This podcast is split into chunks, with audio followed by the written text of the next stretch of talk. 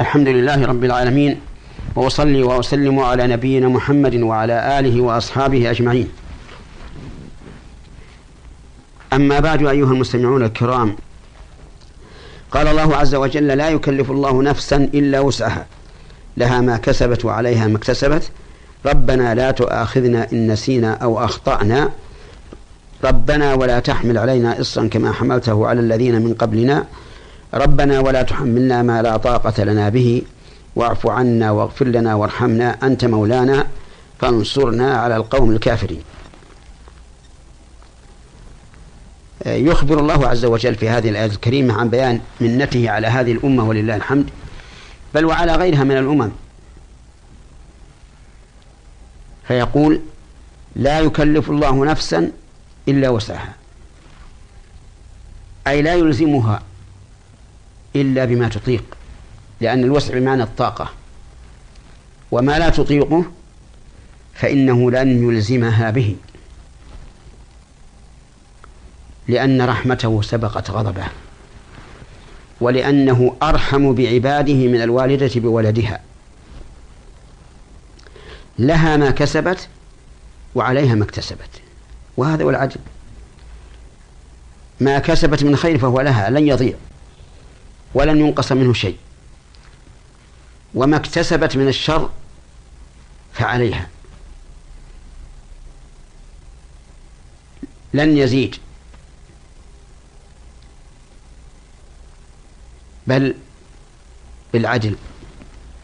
قال الله عز وجل ومن يعمل من الصالحات وهو مؤمن فلا يخاف ظلما ولا هضما.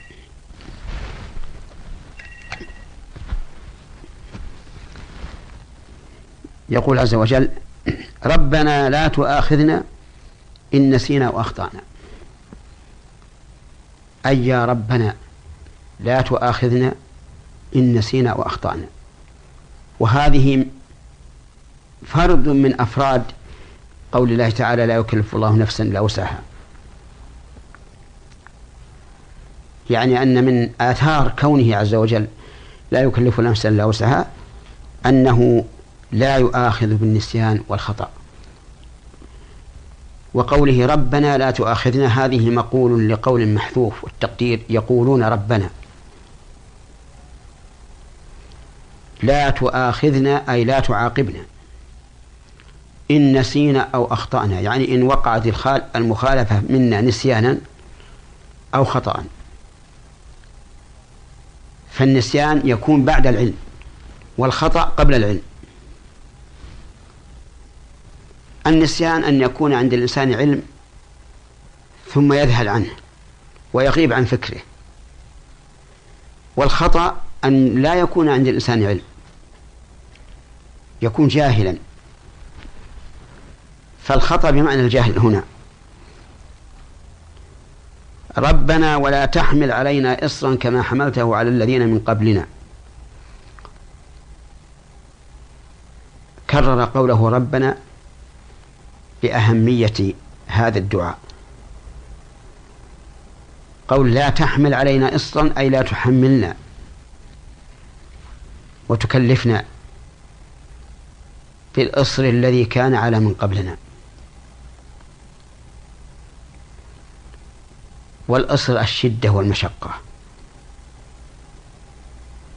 لأن من قبلنا من الأمم عليهم مشقة في بعض التكاليف. مثل إذا عدموا الماء فإنهم لا يصلون بالتيمم.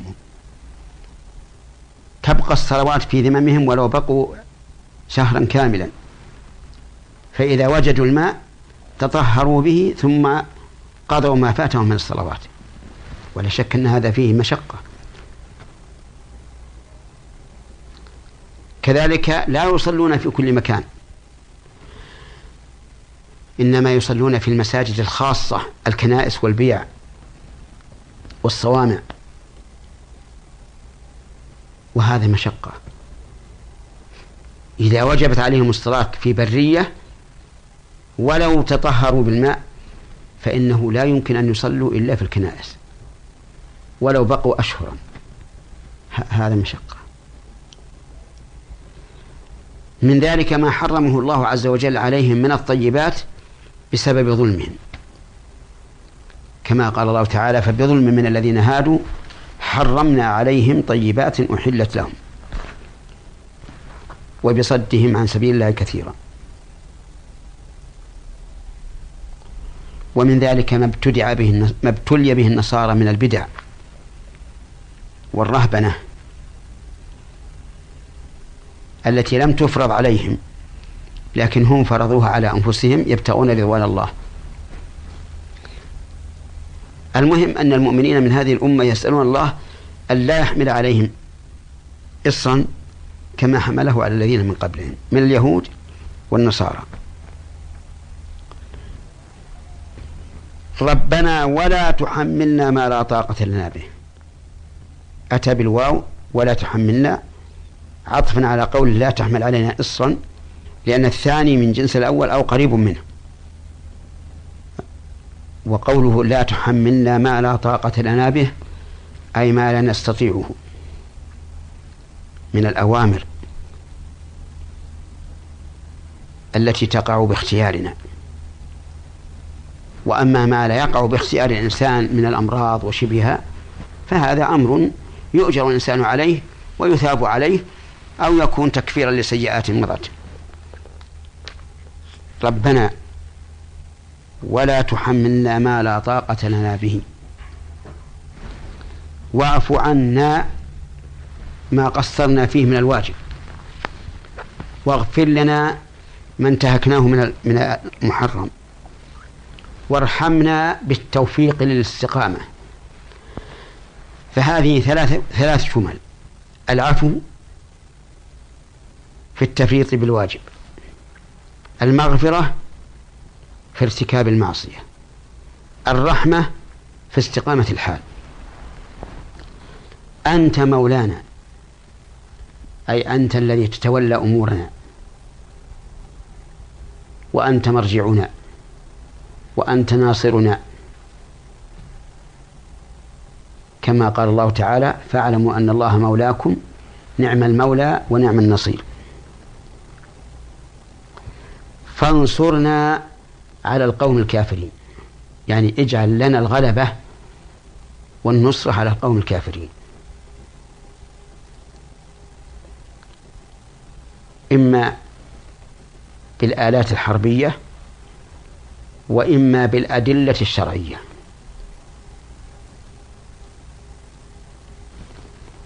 هذه الآية من أفضل الآيات وأيسرها.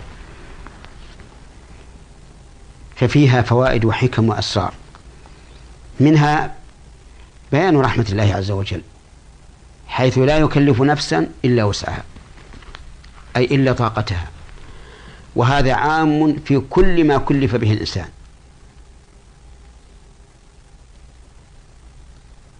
وهو أيضا عام في التشريع العام والخاص. فالتشريع العام شرائع الإسلام كلها يطيقها الإنسان ولا يعجز عنها.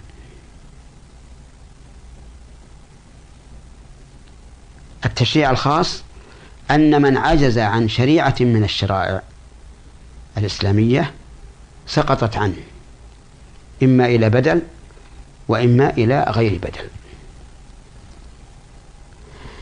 فمثلا من عجز عن كفارة اليمين عن إطعام عشرة مساكين أو كسوتهم أو تحرير رغبة من عجز فصيام ثلاثة أيام متتابعة.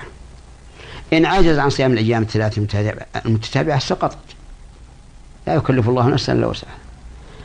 كذلك في في القتل خطأ قتل النفس خطأ إذا كانت معصومة وهي نفس المؤمن ونفس الذمي ونفس المعاهد ونفس المستأمن. أربعة. فيها كفارة. عتق رقبة فإن لم يجد فصيام شهرين متتابعين. فإن لم يستطع. بأن كان فقيرا مريضا أو فقيرا كبيرا في السن فإنها تسقط. واجبات الحج. فيها عند العلماء رحمهم الله فدية. ذبح شاة. في مكة تذبح وتوزع على فقراء مكة.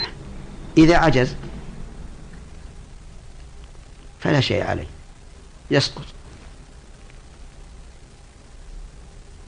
وهلم جرا وقد يكون العجز خاصا بشخص معين فيسقط عنه. فالمهم أن شرائع الإسلام كلها تحت الوسع والطاقة. هذا على سبيل العموم. ثم على سبيل الخصوص إذا كان أحد من الناس يعجز عن شيء من الشرائع سقط عنه. ولهذا قال أهل العلم لا واجب مع العجز وأخذوه من هذه الآية. لا يكلف الله نفسا إلا وسعها. فنحمد الله تعالى على نعمه. ونسأله أن يعيننا جميعا على ذكره وشكره وحسن عبادته. إنه جواد كريم. وصلى الله وسلم على نبينا محمد وعلى آله وصحبه أجمعين وإلى حلقة قادمة إن شاء الله تعالى. والسلام عليكم ورحمة الله وبركاته.